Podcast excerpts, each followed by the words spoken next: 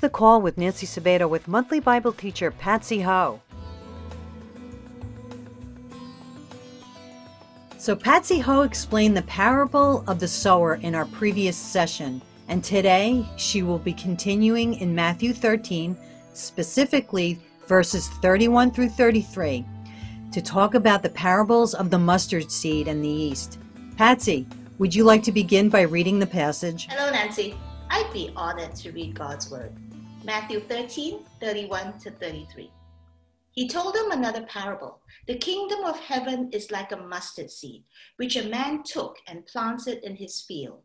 Though it is the smallest of all your seeds, yet when it grows, it is the largest of garden plants and becomes a tree, so that the birds of the air come and perch in its branches.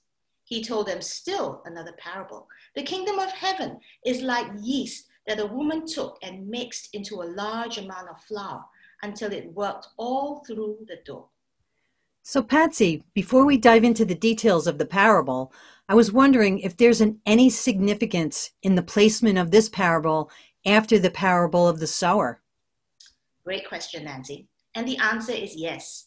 In the parable of the sower, we know that there were four types of soil, and only the good soil produced good fruit. This meant that only a humble and contrite heart truly believes and follows Jesus Christ. So Jesus' disciples must have been thinking that Jesus' kingdom was going to be quite small and insignificant, as at best, one out of four people would become a believer.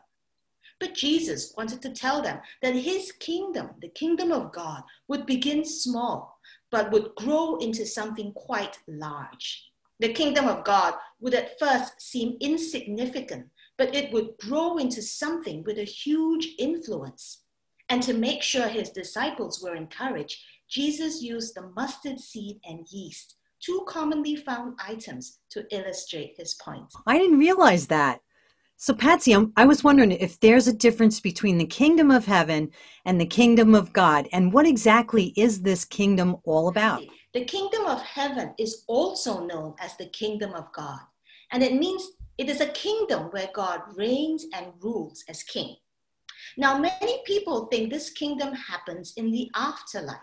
And yes, when Jesus comes back again in the near future, he has promised that the kingdom of God will be fully established with him as the undisputed eternal king.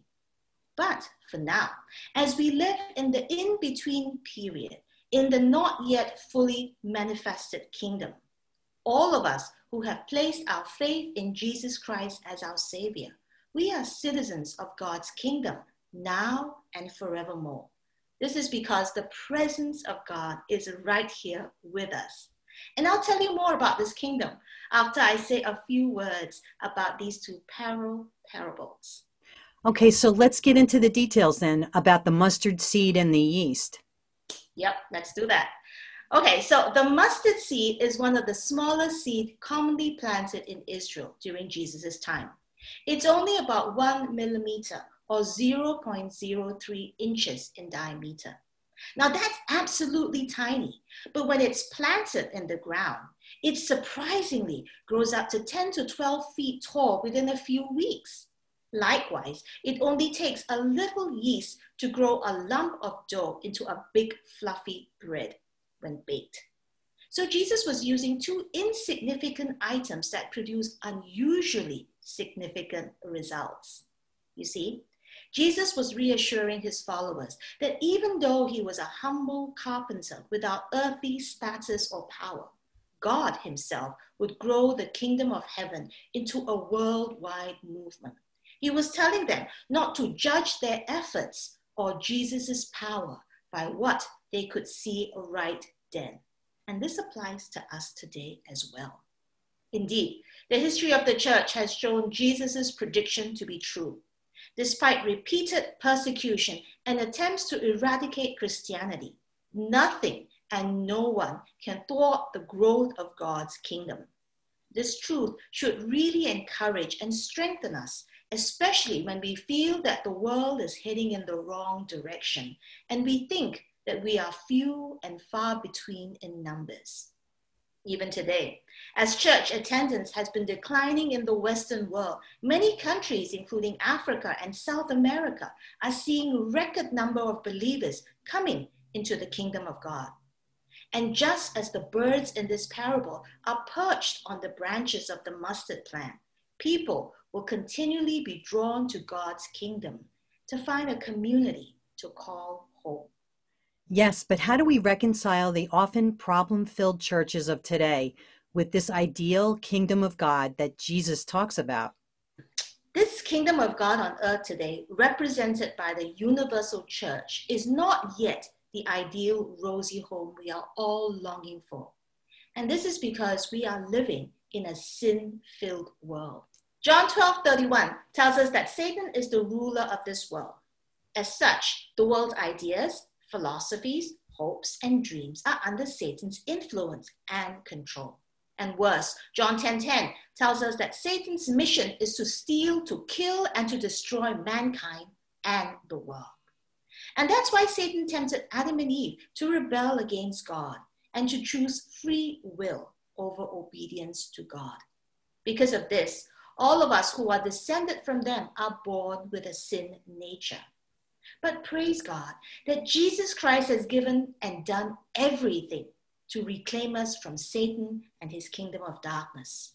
Through Jesus, the power and penalty of sin is broken. But because the presence of sin is still with us until Jesus comes back again, this kingdom of God is not yet the perfect ideal community of love, joy, and peace.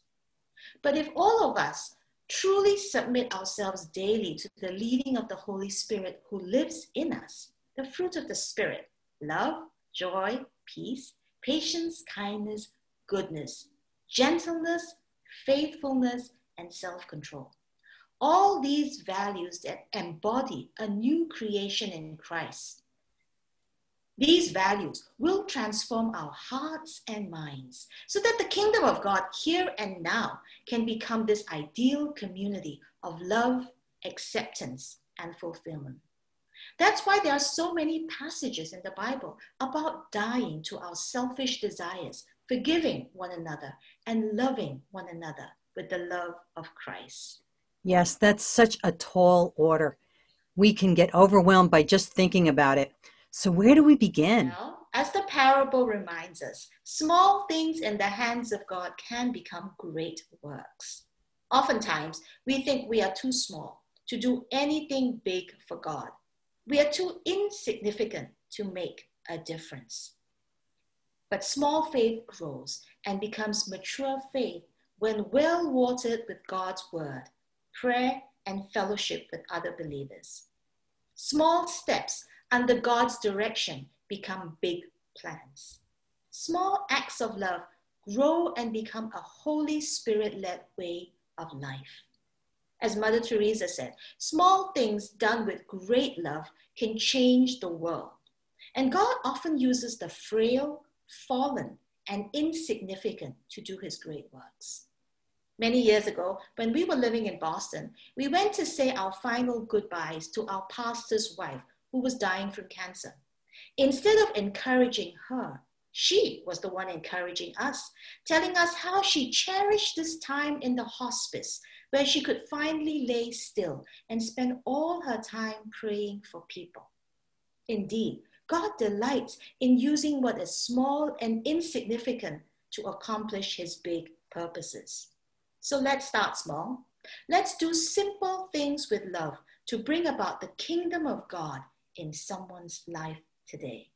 If you like this video and want to see more like this, jump on over to our YouTube channel or listen on podcasts with Spotify, Apple, iHeartRadio, Google Podcast, and many more. And may the Lord Jesus Christ richly bless you.